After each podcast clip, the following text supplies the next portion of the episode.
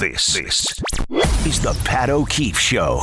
We will start in the Bronx. Uh, for those of you who are not aware already of what happened following what was the Yankees' best win of the season, a five to four come from behind victory over the Cleveland Guardians and bear with me, I'm doing my best. This is my first time I've hosted a show since the official name change, so I, I hope I don't come up with a Freudian slip and mention their previous nickname.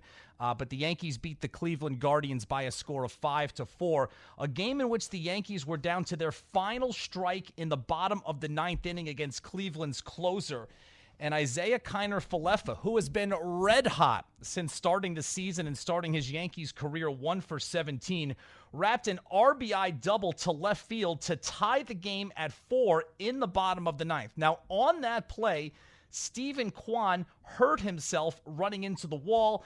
They had to pause play. The trainer came out onto the field. Now, I'm going to stop the story right there and fast forward to the ending of the actual game. Gleyber Torres was next up he was not starting today. He was the odd man out of the Yankees lineup. He comes up with his biggest hit and best moment of the season a pinch hit RBI base hit, scoring Kiner Falefa and handing the Yankees a 5 to 4 win. Again, it was their best win of the season. It's a Yankees team that has been a very, very consistent topic of conversation with the daily shifting of the lineup, with the inability to hit in the clutch, the inability to hit at all at certain points. Gerrit Cole, Aroldis Chapman. But the bottom line is this 15 games into the season, and I know they haven't had an overly taxing schedule, although they have had series against the Red Sox and against the Blue Jays. But 15 games into the season, the Yankees have a 9 and 6 record. Right now, they're one half game behind first place Toronto. The Yankees are playing 600 baseball right now with all of the troubles that we have been discussing and been hearing about on this station since the start of the season and even before that. So, what we should be talking about right now is their best win of the season. I mean, this is an old school Yankees win the Yankee fan that is disgruntled and fed up with the construction of this team and their inability to get things done in the clutch, that Yankee fan used to witness one or two of these types of wins a month from the Yankee teams of Jeter and Williams and Posada and on and on and on down the line. And that is a big problem with the Yankee fan and has been. The Yankee fan continues to live in the past. It is now 2022, and their team is going on 13 years without a World Series. Wins like this do not grow on trees, but still, that is not the story. The story is what happened immediately after Isiah Kiner Falefa touched home plate, setting off a Yankees celebration on the field off of Gleyber Torres's walk-off RBI base hit. Because what happened after that at Yankee Stadium this afternoon from Yankee fans, from New Yorkers, from people who live in the New York metropolitan area was an absolute, utter disgrace. It was a disgraceful, disgusting scene at Yankee Stadium this afternoon. And the blame goes on those idiotic, knucklehead, moronic, low-life Yankee fans who were sitting in the right field bleachers. I pray to God many of you who were responsible for this, first of all, get caught and don't get allowed back into Yankee Stadium. And secondly, I hope you're hearing me right now because I think I share the sentiments of a lot of people who saw that play out on television this afternoon. It was an absolute disgrace. It was an embarrassment to the city. It was an embarrassment to the organization what happened at Yankee Stadium with fans throwing garbage, beer cans, many of which were full of beer, other debris on the field at the players of the Cleveland Guardians. The outfield of Yankee Stadium after a Yankees walk-off victory was covered in trash. It was covered in trash. An umpire got pelted with debris. Oscar Mercado, the right fielder for Cleveland, almost got hit in the face with a full beer can. Fortunately for him, his reflexes were quick enough that he was able to catch it in midair before it knocked him in the face. It was an unbelievably disgraceful scene at Yankee Stadium that not only completely stains what was to this date the best win of the season, it completely stains the Yankee fan. It does. And you know what? Maybe the Yankee fans involved don't care what other people think about them.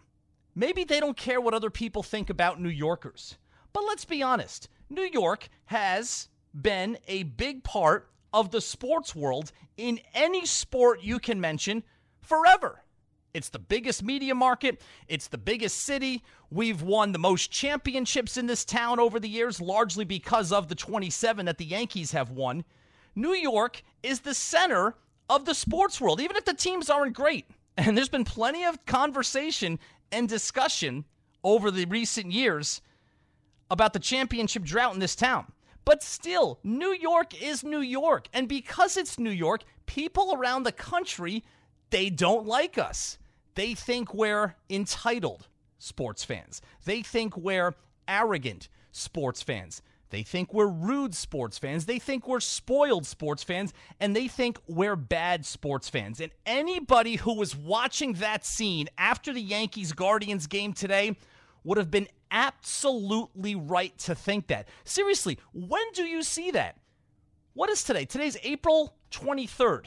Okay? We are a little more than two weeks into the Major League Baseball season. Not that the importance of a game should matter, okay? Because there's never an excuse to do what went on okay?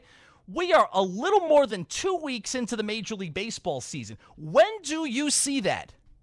Tell me the last time you turned on your television and you saw a baseball game in which the field was being pelted with and covered with trash and debris and beer cans thrown at the players, the very people who you are paying hand over fist to go into that stadium to watch perform. It makes no sense. And even if it does make sense, it's a disgrace. There's no other way that I can aptly describe what happened this afternoon. It was a terrible, terrible scene. You know, for years, we hear about these bleacher creatures, and you don't want to come into the Bronx. And you guys out there in right field, you have your little chance, and you do your little roll call, and you've got t shirts made up, and you've got all your little sayings. And listen to me, I sat out there for a couple of games, not with you, among you, okay, before political correctness took over this country and common sense prevailed. And a lot of your cute little chants were extremely offensive. And again, I hope some, if not many of you, are listening to me right now because you know what I'm talking about. But you have been glorified through the years because you happen to root for a team that has enjoyed a tremendous amount of success. And with that comes for you, fans in the right field bleachers, some sense of entitlement. Like you're above the game, like you're as much a part of the game as the players on the field. And for it to get to that point today where you throw things at them, what the hell is wrong with you? These are, first of all, these are human beings. I don't care if they're wearing a uniform, if they're wearing a bathrobe, if they're wearing a pair of jeans and an ugly button down shirt.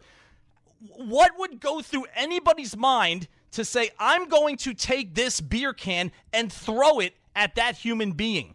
And then you add on the layer that you're paying hundreds of dollars to go watch these human beings do something that they are better at than anybody else in the world.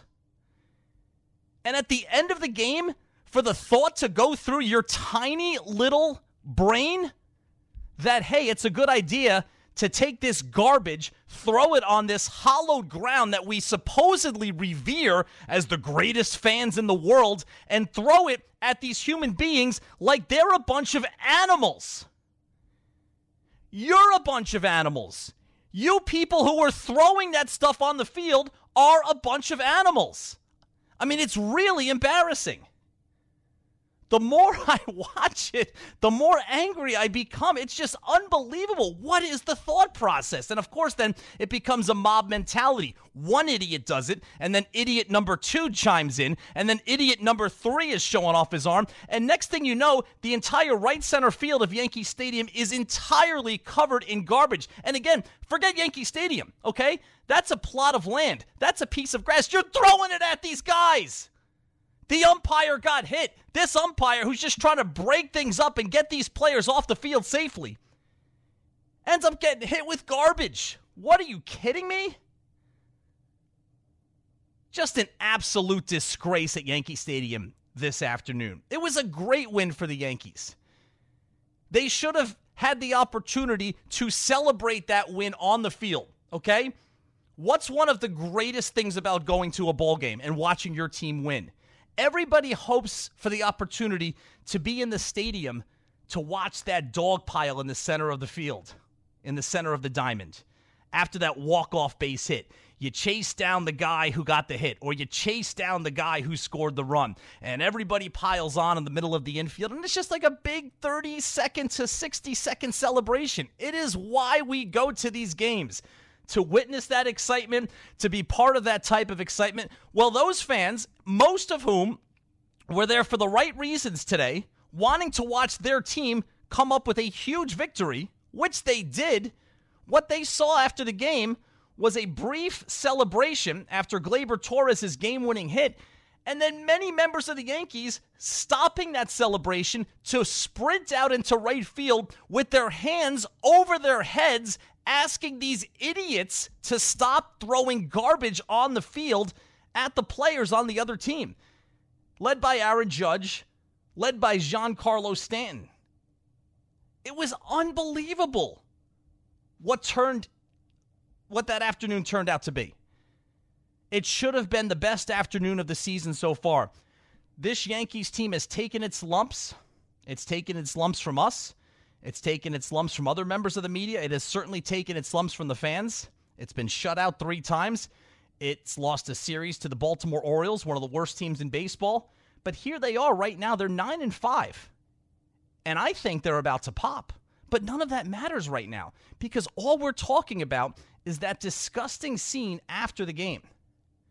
Now, there's some other parties involved in what happened at Yankee Stadium today. First and foremost, the blame goes on the people in the right field bleachers who threw the objects onto the field. There is no question about that. But there were other steps along the way where what ended up happening could have been prevented. And there are other people involved that need to face some retribution as well. This time of year, we always love to get plenty of thoughts from Connor Rogers, who is the lead draft analyst for Bleacher Report. Also, and I'd love to give this plug, the Mets Pod. He hosts that for SNY TV. Connor, I appreciate a couple of minutes on this Saturday night. I know you're busy this time of the year, but how are you? Of course, Pat. Thanks for having me, man. How are you? I'm doing great. Really excited for this. I mean, there's so much going on right now with the start of the baseball season and the uh, and the NBA playoffs in full swing. So, not that it came out of nowhere, and I know it didn't for somebody like you who's always honed in on this, but but here it is, and it is a tremendously, obviously important week for both the Giants and the Jets. But let me go big picture with you first on the draft, which again begins on Thursday night, 8 p.m. It's in Vegas, 8 p.m. Eastern, uh, round one on Thursday. Uh, do we have, Connor, a consensus number one pick for Thursday's draft? God, we really don't. And I just, the last time I remember a year like this was when I was personally stunned that the Browns were taking Baker, Baker Mayfield first overall. After for so long we heard it was Sam Darnold. I would say about 24 to 36 hours before that draft night, it flipped to Baker Mayfield and it got very real. And, and you know, us at Bleacher Report had heard Baker's party had been told that he was going to be the number one overall pick. Now, this one for me for a long time, Pat, has been Aidan Hutchinson. And even I, for the last month, had not bought into the Travon Walker buzz.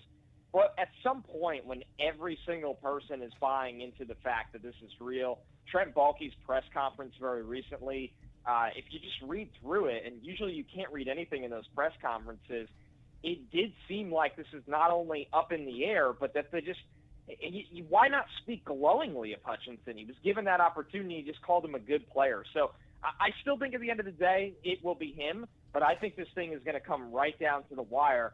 And I think that speaks to kind of the theme of this entire draft class, to be honest with you.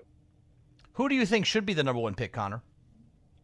A, a guy that I don't even think has been in the discussion recently, and it's Ike Ekwonu from NC State. I think he's the best prospect in this draft. I think Jacksonville's offensive line – no matter how much money they just spent on it with the franchise tags, with free agency. Uh, it's still not any good in my eyes, and it's old in a lot of areas, and it's underachieving in a lot of areas. And a lot of the guys they have, they expect to make an impact, get hurt every year. And so I look at Ike Ekwonu. I think he's the best player in the draft. I think he's a long-term left tackle. I think he does have the athleticism and the ability to flip over to the right side. I think he'd be a Pro Bowl rookie guard if that's the route that he goes wherever he's asked to play, uh, whether whoever drafts him. And I just think that until they have it right in front of Trevor Lawrence, and they are not even close, that they need to keep building on that offense. And, and I don't think that's even a pick that's under consideration at this moment. Interesting. And obviously, Jacksonville with the number one pick, and for now, settled at the quarterback position. Detroit at number two. Houston at number three, not settled. Uh, Jets and Giants at four and five. I, I, think for this year, anyway, they're settled there. And then you have Carolina at number six, obviously not settled at quarterback. So it's a mixed bag there. Uh, usually, if you see teams trade into the top five, Connor, it is for a quarterback. And I know this isn't one of those quarterback rich classes. Uh, but that doesn't mean that somebody won't do it. Uh, who do you think would be the team most likely to trade into the top five? Oh man, into the top five. You know what? I'll say this. I think it would be the New Orleans Saints, and I don't think it will be for a quarterback, despite the fact that they've moved on, obviously, from the Drew Brees era for quite some time now. I think they are comfortable with Jameis Winston this year. They gave Jameis Winston a nice guarantee. I think the Saints always have their eyes to move up in the draft to land a marquee player that they fall in love with. If you look at their draft history, that's how they've operated for a long time. Now, I think it would be for an offensive tackle. They lost Terron Armstead to big money for the Miami Dolphins. Uh, the Giants at number five seem like a lock to take a guy like Evan Neal if he's there, especially if the Texans take a Ekwonu at three or the Jets take a Ekwonu at four. The Giants are sitting in that range at five where it's going to be either Evan Neal or Charles Cross the Saints got to be watching this board and going, oh, do we want to make a splash? Is there going to be a discount this year because it's not a spectacular year uh, where maybe we get a little bit of a discount to come up and we get one of these franchise tackles? Or are we going to sit at 16 and 19 and take a Trevor Penning, a, a guy that's coming out of the FCS that is going to go in the first round but has a lot of warts for a team? They think they're close, the Saints. And, and, you know, I said it right away. When they split their cards and got two picks in this draft with that trade with the Eagles, it felt like move one of two. Now, you can't always make that second move because you got to find a dance partner. But I don't think anybody's going to come up into the top five for a quarterback. I'd be floored. But I do think teams have their eyes on the top of this pass rush and offensive line market. Connor Rogers, the lead dra- uh, NFL draft analyst for Bleacher Report, joining us here on 98.7 ESPN New York. All right, so the Giants have picks numbers five and seven obviously it is a tremendous undertaking for Joe Schoen, uh, needing to clear all the cap space. In order to do so, he had to give up a bunch of guys who were the only bona fide NFL players on his roster. But such is his situation right now with the Giants having so many needs and having a pick at seven right after number five. Is there a chance that they trade out of one of those top two picks? There is. They'll answer the phone. Now, you know what's interesting to me is right, and you're right, Pat. You look at five. It seems like they're they're a team that needs blue chip players. They need it in the trenches. They know that. Number five, it kind of seems like this layup to take the best offensive lineman available. Number seven, if they can't get out of that pick, Sauce Gardner makes a lot of sense because they're uh, they brought in Wink Martindale. They're a very you know cover one, cover zero heavy team that leaves your corners out isolated on, themse- on themselves and man coverage. Uh, they're going to need a guy like Sauce Gardner long term after they move on from James Bradberry's money. But if they can get out of that pick, I think they would love to if, if there's the right offer because everybody thinks Atlanta's going to take a wide receiver at eight, and everybody thinks the Jets are going to take a wide receiver at 10. Everybody thinks Washington is going to take a wide receiver at 11. And when you look at it like that, what if you're the Philadelphia Eagles that, that they need a wide receiver or they want one really, really badly? Uh, the Saints are another team that could come up again. I hate to keep using them, but they have the power to do that right now, and they have no fear to do it. So I think when you look at it for the Giants, they are going to get some calls. I think it's going to be teams trying to jump the wide receiver needy teams so they can take the guy they like the most. And you're seeing the wide receiver market explode. Tyreek Hill got a ton of money. AJ Brown, Deebo Samuel, DK Metcalf, Terry McLaurin. They're all about to get contracts that start with a two on the money per year, and I mean 20 million plus per year. So there's going to be teams that go, we don't want to do that. We'd rather draft our guy in the top 10 and save the money and get the younger player. Yeah, it sets the clock back a few years. Absolutely. You have in the offensive line department, you have Evan Neal from Alabama. Uh, you have Ikem Ekwonu from NC State, who you mentioned. You have Charles Cross from Mississippi State. If the Giants come away with one of those three guys at number five, would you consider that a win? Yeah, it's a massive win. These are foundational pieces, you know, when you look at it for me, and I think they view it the same way. I just think when they look at this draft, it, they like the strides that Andrew Thomas has taken, but everybody knows the offensive line is only as strong as your weakest link. And the Giants have had a lot of weak links on that offensive line over the years. I think considering them having no money, they did a good job in free agency getting stopgap serviceable players, whether it's Feliciano, Glowinski. They got guys that can come in and at least hold the fort and not get the quarterback killed and completely shut down the offense. But to me, they still have a glaring hole on the right side of that offensive line. And I think they like the experience probably of Evan Neal playing right tackle in 2020. Charles Cross has been vocal that he's prepared to play on the right side after being a two-year starter at left tackle in college. Uh, and the Giants are one of those teams that have circled him with a pen uh, to maybe take him and then move him over to the right side. So whoever they draft, I think Andrew Thomas is going to stay on the left side. One of the top tackles is going to stay on the right side. I think those guys are going to be fine there, and it's going to be a new era for the Giants that is slow and steady. It's not spend big dollars here, draft flashy guys here. It's going to be brick by brick, lay the ground floor in the trenches. It might not be a great year for the Giants in terms of wins in the win, win and loss column, but they're going to have foundational pieces for the next couple of years, and those guys are going to be uh, those guys are going to be big time picks in this draft. What can Connor? What can the Giant fan expect from Joe Schoen? What do we know about his track record? Obviously, he was part of building that impressive foundation in Buffalo, but he wasn't the guy making the decisions. What can we expect from Joe Schoen as he prepares for his first NFL draft as the guy? Man, they just know he, he's a guy that understands that when you have you're set on offensive line or defensive line, you're still not set. You can keep drafting that over and over again. Now, when you say that, you know, you just want to dominate in the trenches in your division. And when you look at how the division is set up, the Eagles had the best rush attack in the NFL last year. The Cowboys traditionally have had a good offensive line for a long time.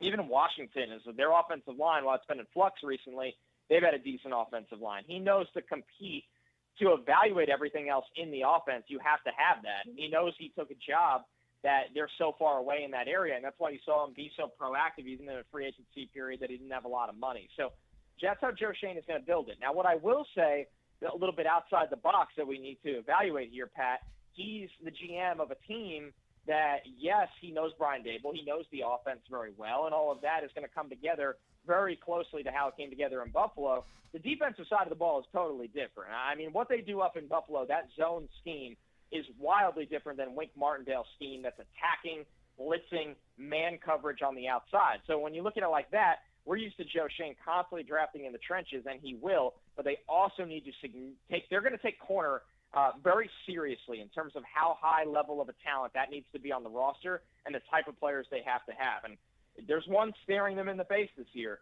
That's Sauce Gardner, even Derek Stingley. If you could, if you believe in him staying healthy at the next level as well. So I'm curious to see how eager they are to trade that seventh pick or if they feel like those guys are just too good for the system they run. Let's switch gears, and we're speaking with Connor Rogers, the lead draft analyst for Bleacher Report. NFL Draft first round is on Thursday from Las Vegas, 8 p.m. Eastern on both ESPN and ABC.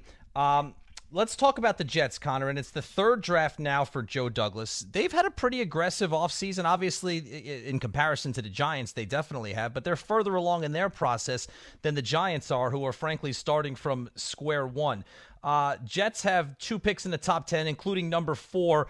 Uh, who or what should they be targeting at number four? They need a pass rusher. It's really simple. They need a pass rusher um, they need somebody that can come in across from Carl Lawson, who's coming back from the ruptured Achilles, and get after it off the edge. They you hire Robert Saleh, you know what you're getting: attacking front four. They pin their ears back and go. They get upfield after the quarterback. The defense plays predominantly a cover three scheme. They basically need guys, Pat, that can get after the quarterback and make his life extremely uncomfortable. And things got really grim quickly last year. They like Quinnen Williams and Sheldon Rankins and John Franklin Myers on their interior defensive line group. Uh, JFM is a guy that can kind of kick outside and inside. But once Carl Lawson went down and then they lost Bryce Huff to a back injury, they had no edge pass rush, and it, it kind of shut down the defense. It's like taking the engine out of a car. Nothing else works with that. So they know that going into this draft. At number four, there's players they love. They won't get a shot at Hutchinson. I think they like Kayvon Thibodeaux a lot. I think they'd like to see him there. I think they like Jermaine Johnson from Florida State a lot as well. I think they'd like to see him there if everybody else is gone. Although they probably value Jermaine Johnson closer to the 10th overall pick in this draft, where they're going to look at wide receiver. They've shown those cards already, right? They've been involved in wide receiver trades. They've come up short.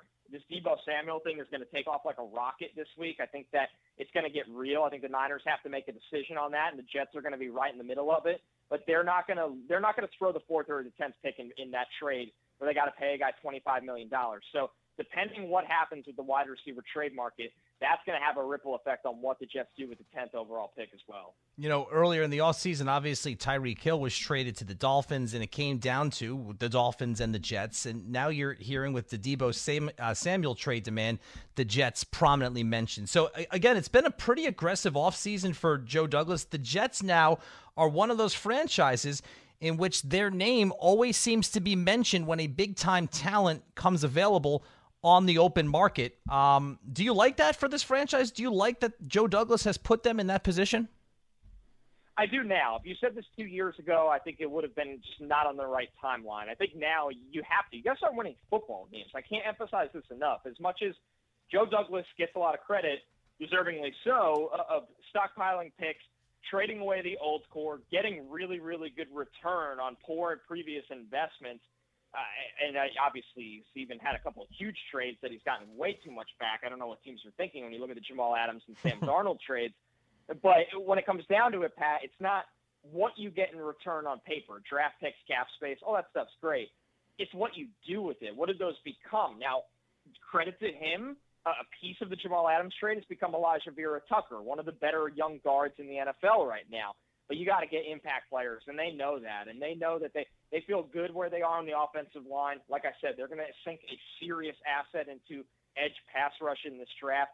But they know to evaluate Zach Wilson, it's got to be better around him with playmakers. They got their two tight ends in free agency.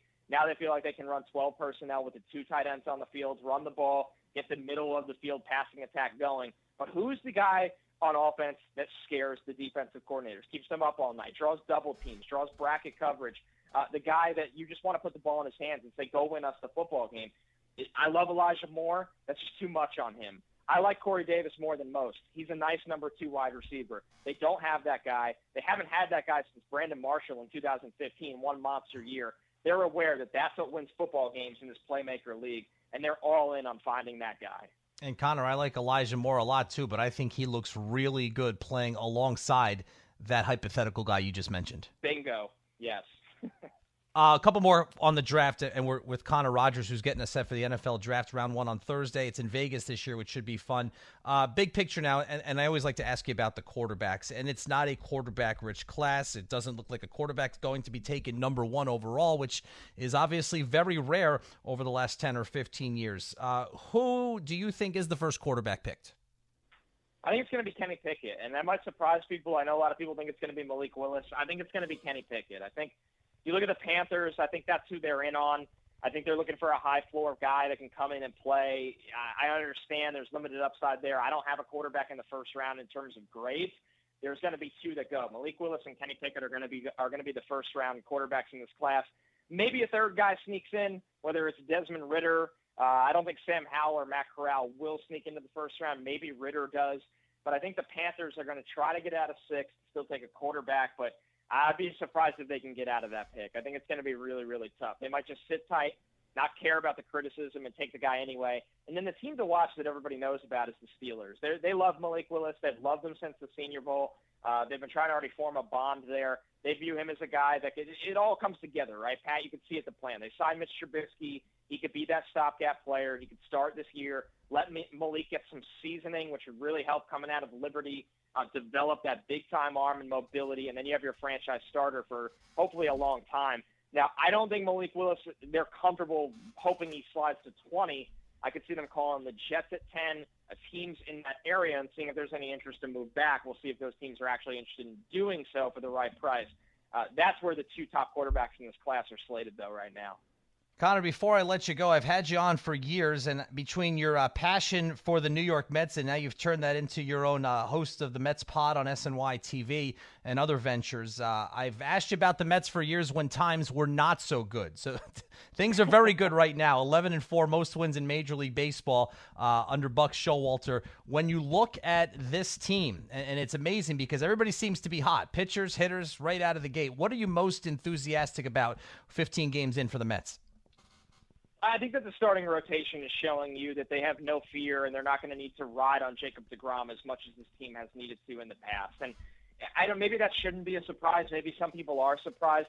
You go out and get Max Scherzer. He's the ultimate pros pro. I think a lot of people, and I get it. I don't watch Oakland A's baseball either. Did not realize how good Chris Bassitt is. How much of a pro he is with a variety of pitches. Throws different speeds. He's a five-pitch pitcher with control. That's it's pretty rare in today's game of power arms and they got young guys that are hungry to go out there and they're they're they're built the right way to pitch in New York. Whether it's Megill, even Peterson is surprising a lot of people right now. Cookie Carrasco's healthy. I'm not saying these guys are going to pitch sub two ERA all year, Pat. That's just not reasonable. It's not.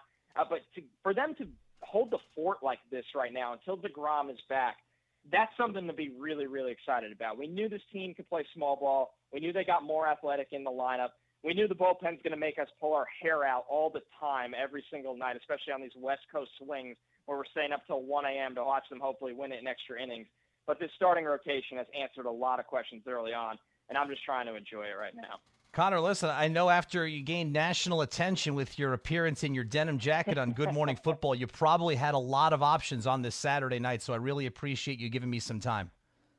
No, it's always great to talk to you, Pat. I appreciate you having me on, and let's do it again soon. All right, thanks a lot. Great stuff. That's Connor Rogers, the lead draft analyst of Bleacher Report, also hosts the Mets Pod on SNY TV, getting us set for the NFL draft. You know, you hope that with all of the technology and video components inside these stadiums, specifically Yankee Stadium, and all of the cameras for security purposes and television purposes, you hope that the Yankees can really sink their teeth into what happened in right field and try to identify as many fans as possible who threw objects onto the field because those fans should not be allowed back into Yankee Stadium ever. That's a lifetime ban. It is. You cannot go to a game with the reasonable expectation that, hey, you know what? If I don't like the way things are going this afternoon, or I don't like the way somebody is acting, I'm going to throw a beer can at them. You can't do that. Okay, because the entire structure then of professional sports, this thing that we love so much, otherwise we wouldn't be sharing this space together right now. The entire structure of professional sports breaks down. Okay, you have the athletes or the performers, and those are the people who we, as the fans and the paying customers, pay good money to go see perform. They're also human beings. So there is absolutely no excuse to ever throw anything at them. Just like there's never an excuse to throw anything at a human being who's not a professional athlete. It's not just you can't throw things at them because they're professional baseball players. They're human beings. You want to yell at them? You want to tell Myles Straw, hey, you suck. You want to do that? That's fine. All right.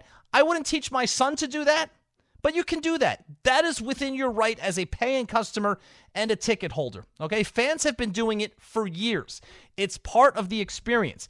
If you're a player, do you love it? No. Who would love that? All right. And I know they say some guys thrive off of that type of stuff, like Trae Young, and, and he might in the NBA with the Atlanta Hawks. But for the most part, players don't love it. But no situation is perfect. A Major League Baseball situation is as close to perfect as possible when you compare it to other situations of people in life. You get to play baseball for a living, you get to travel first class, you get to travel around the country, you're always in shape, you're always working out, and oh, yeah, you get paid millions of dollars to do all of that.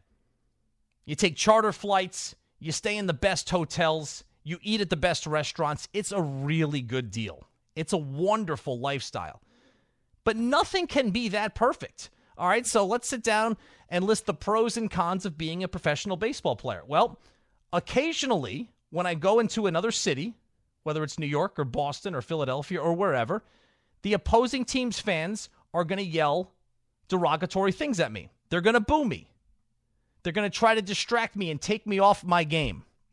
That is part of the deal. All right. When that happens, you cannot climb a fence and try to get into the stands at one specific fan just because you don't like what he's saying. I'm sorry. And this might be an unpopular opinion with a lot of people, but I also know for a fact that this is not an unpopular opinion with a lot of people. Athletes today are too sensitive. They are. And again, I want to make note that I'm bringing this up an hour and eight minutes into this program. Okay? Let it be said that the entire first hour of this program, except for the 20 minutes of NFL draft conversation, which was important for a different reason, other than that, the entire first hour was spent castigating the fans for their behavior. Okay? But now we move on to other aspects of what happened at Yankee Stadium today. And the center fielder for the Cleveland Guardians, Myles Straw, has some culpability in what happened. He needs to be punished. He needs to be suspended because what he did happened before the garbage was thrown on the field, okay? What he did was reacting to words, to verbal words, specifically a fan cheering the fact that his teammate injured himself running into a wall. And again, the fan doing that, an idiot, a moron, okay? I think we can all agree on that. It doesn't give this guy the right to try to climb the fence in center field and get at that fan and teach him a lesson. Are you kidding me? You can't do that. So he needs to be suspended. The Guardians are going to have to try to make do without Myles Straw's two RBIs in 54 at bats so far this season. I hope they can summon the power to do that. Afterwards, Straw was asked about what happened at Yankee Stadium. Let's hear what he had to say. No, they like I said, they chirp, which is totally fine. You know, I have the fun little group up in center, which it's every t- every game here, which they're fine. They can you know flick me off, they can say stuff about my family. I really don't care about that. But when someone's hurt, you don't you don't prey on that. You don't you know you don't just keep your mouth shut and let just let them recover. And you know if they want to if they want to if they want to chirp chirp. I mean, boo me and do whatever you want. I really don't care. But non that's nonsense for someone to be hurt and you to to say things like that. It is nonsense. I completely agree with the last part of what he said. It's nonsense. I don't know anybody who wouldn't agree. All right? That fan should be ashamed of himself or herself for doing that. That being said, this guy can't try to climb the fence and get at that fan. That is not how it works. All right? You can't try to get into the stands because somebody hurt the feelings of your teammate and it's part of a larger picture in which athletes are too sensitive. Fans at Madison Square Garden boo Julius Randle. He gives them the finger running down court, and then he tells them to shut the you know what up after the game. I'm sorry, too sensitive. Russell Westbrook complaining that fans in Los Angeles are calling him Russell Westbrick, and it's defaming his family name of Westbrook. First of all, Westbrook is pretty funny because that aptly describes the season that he had. Too sensitive. I mean, Will Smith at the Oscars, too sensitive. Chris Rock's telling a joke. He's up there to tell jokes. Too sensitive. You can't walk on stage and slap the guy in the face. He was punished. He can't go to the Oscars for 10 years. Too sensitive. It's part of the deal. I'm sorry. And maybe like somebody who is on the other side of this, you know, a professional athlete, an entertainer like Will Smith, may, I, am sure they'll disagree with what I'm saying right now. I can't put myself in their shoes. I can't put myself in the shoes of a professional athlete. I obviously can't put myself in the shoes of a actor like Will Smith or anybody like that. All right? But what I do know as a lifetime observer of sports and the athlete fan relationship and somebody who has been in this business for more than 20 years, what I do know is that dealing with criticism, dealing with harsh words, dealing with booze, dealing with stuff like that comes with the territory when you're a professional athlete. It stinks. I don't know anybody who would not say that it stinks. But it's part of doing, it's the cost of doing business. All right? If you're a professional athlete, what are the pros? We went through them. You're paid well beyond what you had ever dreamed of. The lifestyle is fantastic. The cons are you got to put up with idiots because a lot of those idiots are the people that are paying good money for your salary. And I'll use the example. I'm sure that the guy who was cheering Steven Kwan getting hurt, he was probably lubed up. He had been outside. It was a beautiful day in the Bronx. Sitting in the bleachers for three hours. Your team comes from behind. They just tied the game in the bottom of the ninth inning when they were one strike away from victory. You're thrilled right now. You're on top of the world. And you've probably been kicking back a few beers for about two and a half and three hours. So you're going to come at me and say, well, then they shouldn't sell beer at the ballpark. Wait, okay, yeah, I'm sure the players would love that. Because where do you think all that money, not all that money, a large portion of their money that pays their salaries comes from the fact that fans are paying $14 for a beer that you can get for $2 in your corner bodega? All right, let's go to the phones 1 800 919 3776. I think Buddha in the Bronx wants to chime in, so let's welcome him to the show. Buddha, it's Pat O'Keefe on 98.7 ESPN New York. How you doing? Hey, what's going on, Pat? What's going on, baby? What's up, man? How are you? Good, good. Always good to talk to you, man. I got a lot of love for you, man. Very insightful, very, very knowledgeable guy, man. I appreciate your calls and thanks a lot, Buddha. Listen, man, like Pat, this is a bad situation, and you know I'm talking about what happened at the stadium. This is a bad situation on many levels. I mean, you saw this week what happened with Mike Tyson. Um, you had brought up Westbrook, and the Westbrook thing. uh, Obviously, to me, I'm not going crazy over nothing like that if I'm a, if I'm a player. But you got to remember that last year some dude threw popcorn on Westbrook when he was coming out the game, so maybe he's a little uber sensitive about that. But listen, you got guys coming to these stadiums right now. You know, just think about that. Pat, would you pay fifty dollars for parking and twelve dollars for a can of beer, and then throw the can of beer on the player? Like I, a full can I of wouldn't beer? pay a ca- I would I wouldn't throw a can of beer if I if I spent two dollars on it. I mean, come on, man. This, this- this is far from the days when my father used to pack them six packs of Ballantine Ale and go to the stadium. You know, the, the prices that they that they ask you, the bag check, everything. You know, and I'm I'm I'm cracking jokes, but it's really not funny. There's a sentiment, and you spoke about it earlier. There's a sentiment where not only do we boo the opposing player, and you saw it mostly in the NBA, but now it's spreading to other sports where I hate these players. you understand what I'm saying? Not me. I'm saying like fans. Like I look at this guy and he's making good money.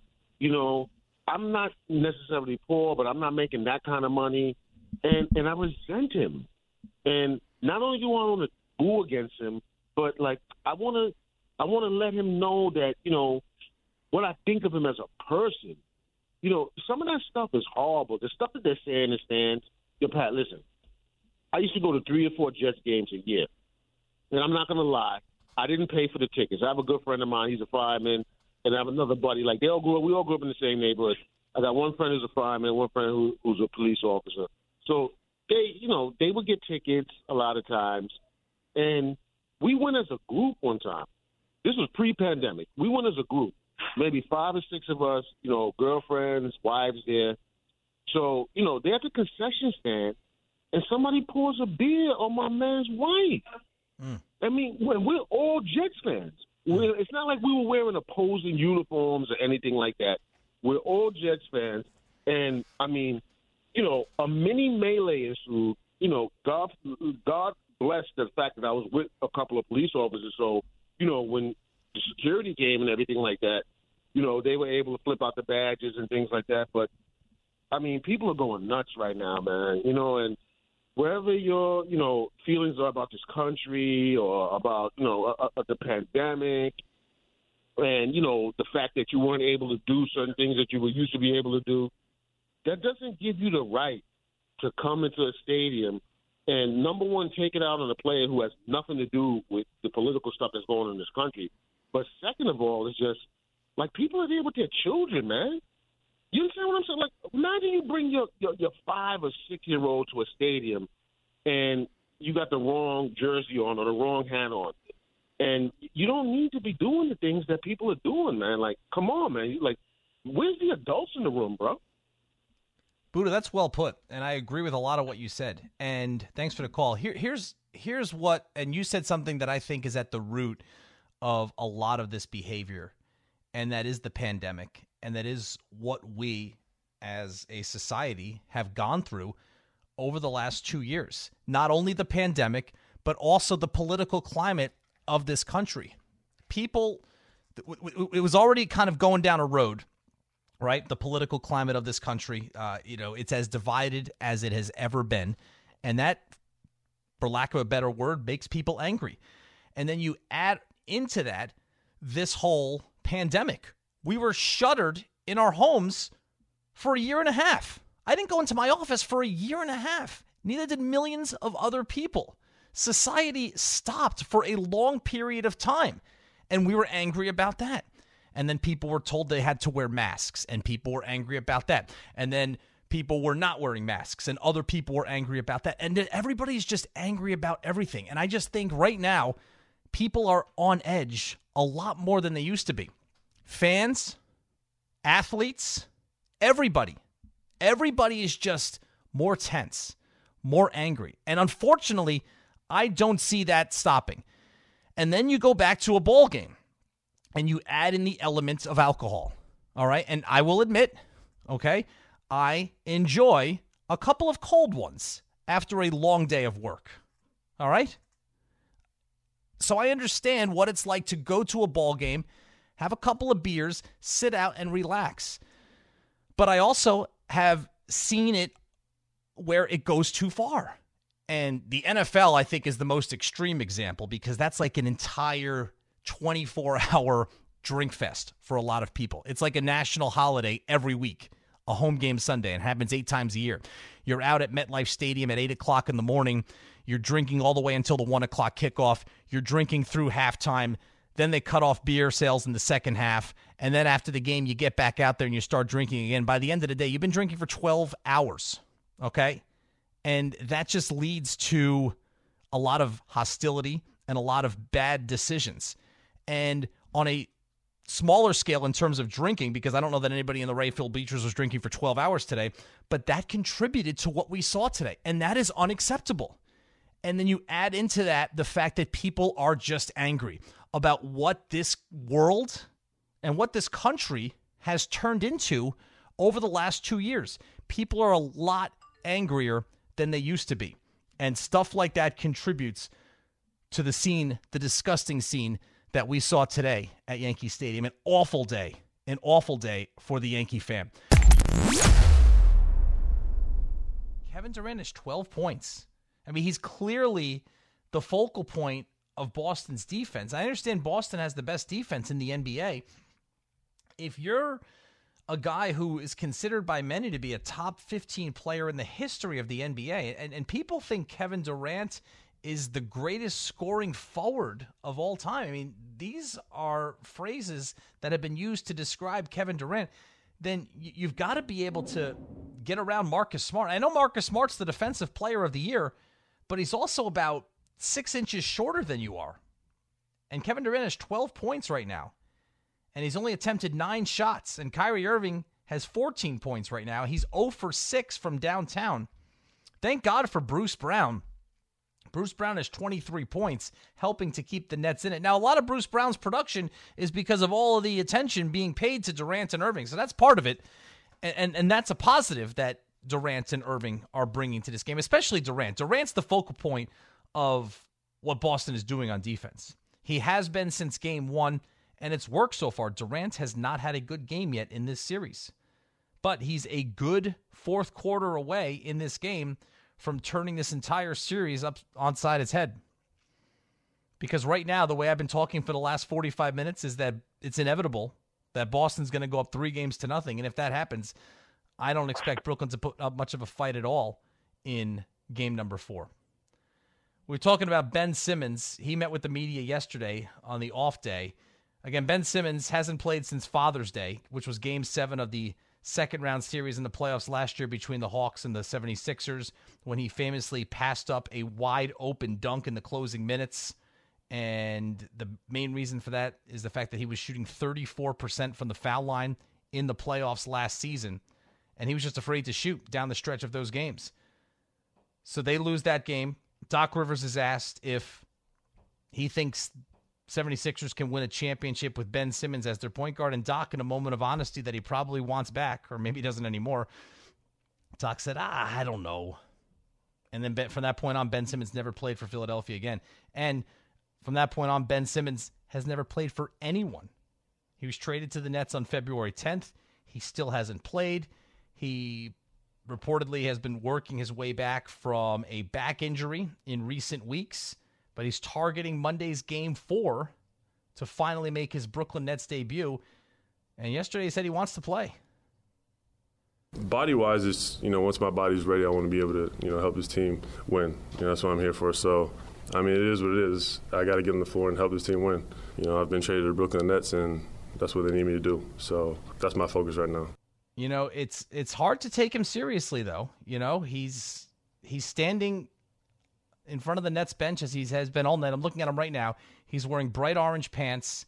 Uh, he's got a purple jacket with blue sleeves. I'm sure the outfit costs a fortune.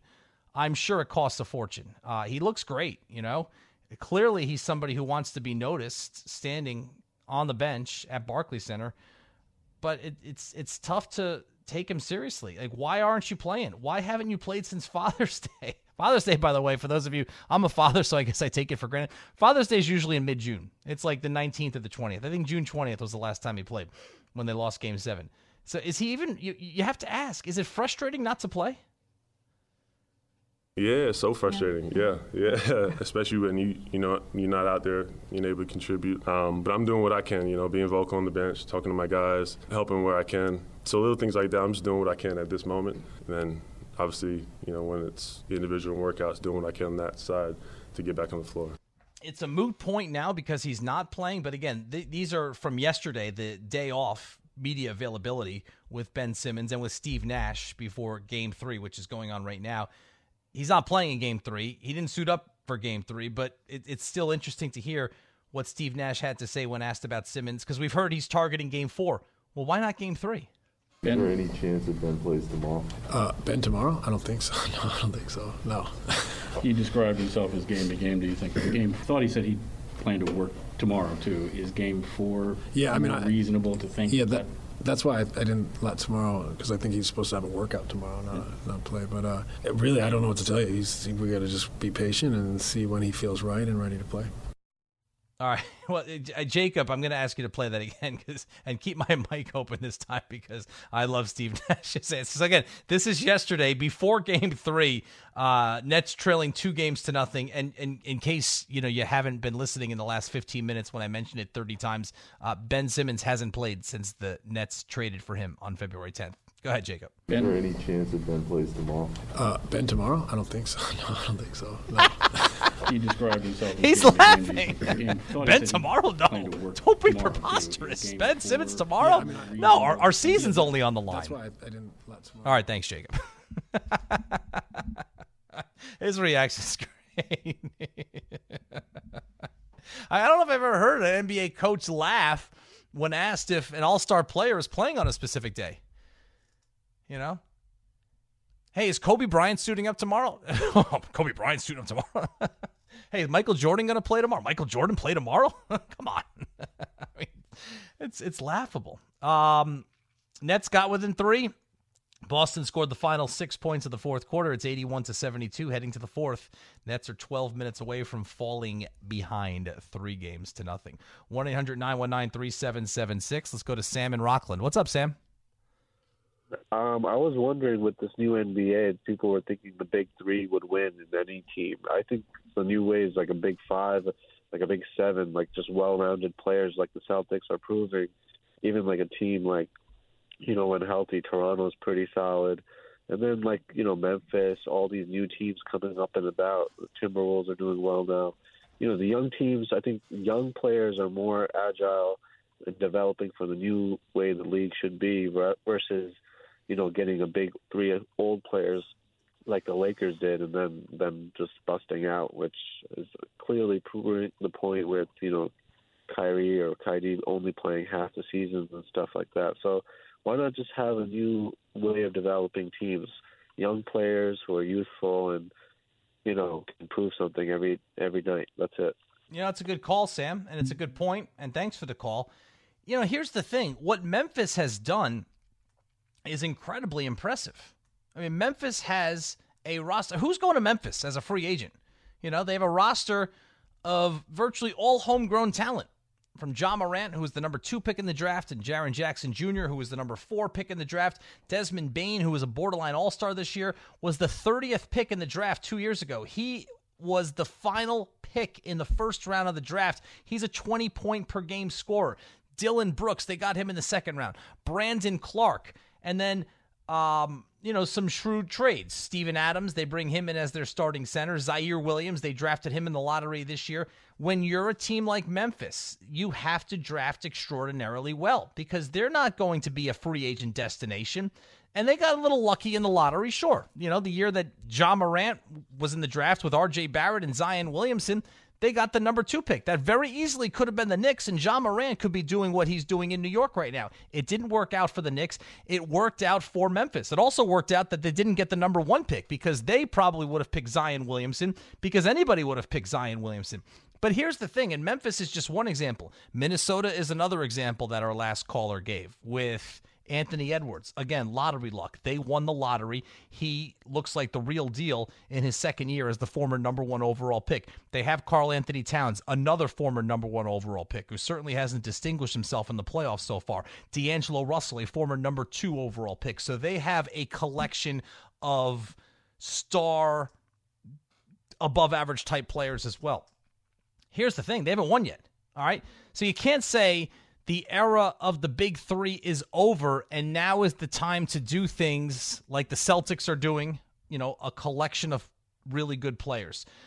Do things the way the Grizzlies are doing, a collection of really good players, or the Timberwolves, a collection of really good players, because all those teams have done is gone to the playoffs.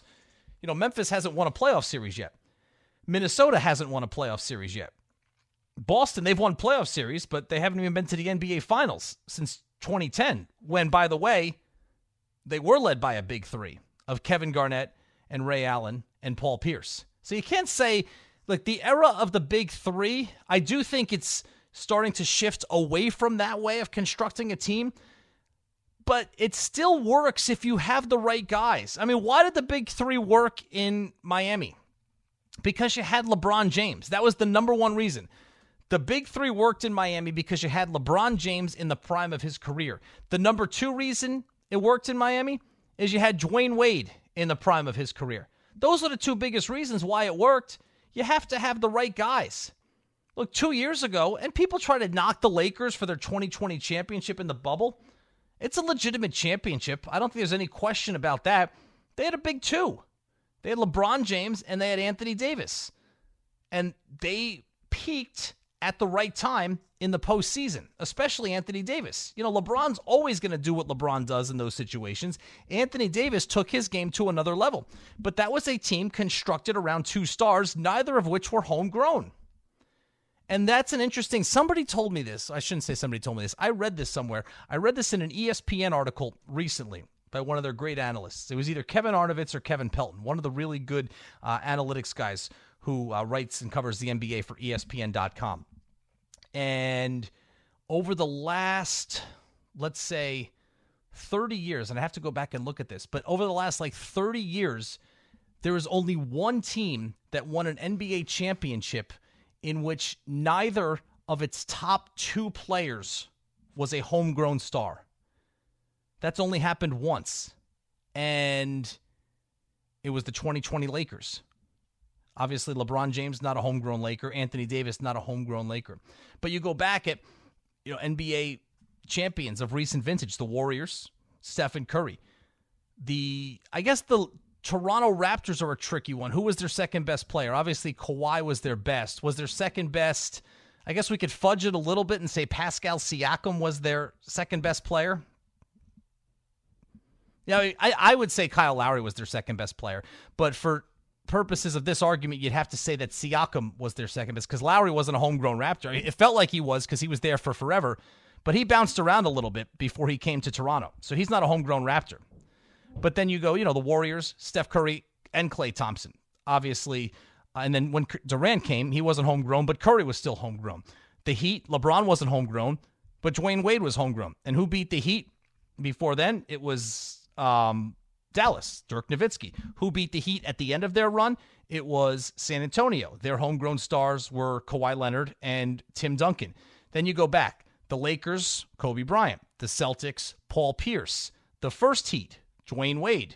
The Spurs obviously always had Tim Duncan in the mix. The Shaq Kobe Lakers, Kobe Bryant. So, you know, you go back, Hakeem, Michael Jordan. Now we're into the 90s. Um, the Pistons, Isiah Thomas. You can keep going back and back. Magic Johnson, we're into the 80s now. So, yeah, the only one in the last 30 to 40 years, the only NBA champion in which neither of its top two players was a homegrown star was the 2020 Lakers with LeBron James and Anthony Davis. Boston Celtics, their top two players, both homegrown stars. Jayson Tatum, Jaylen Brown, picked number three in the draft one year apart.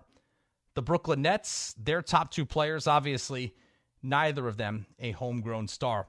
This, this is the Pat O'Keefe Show.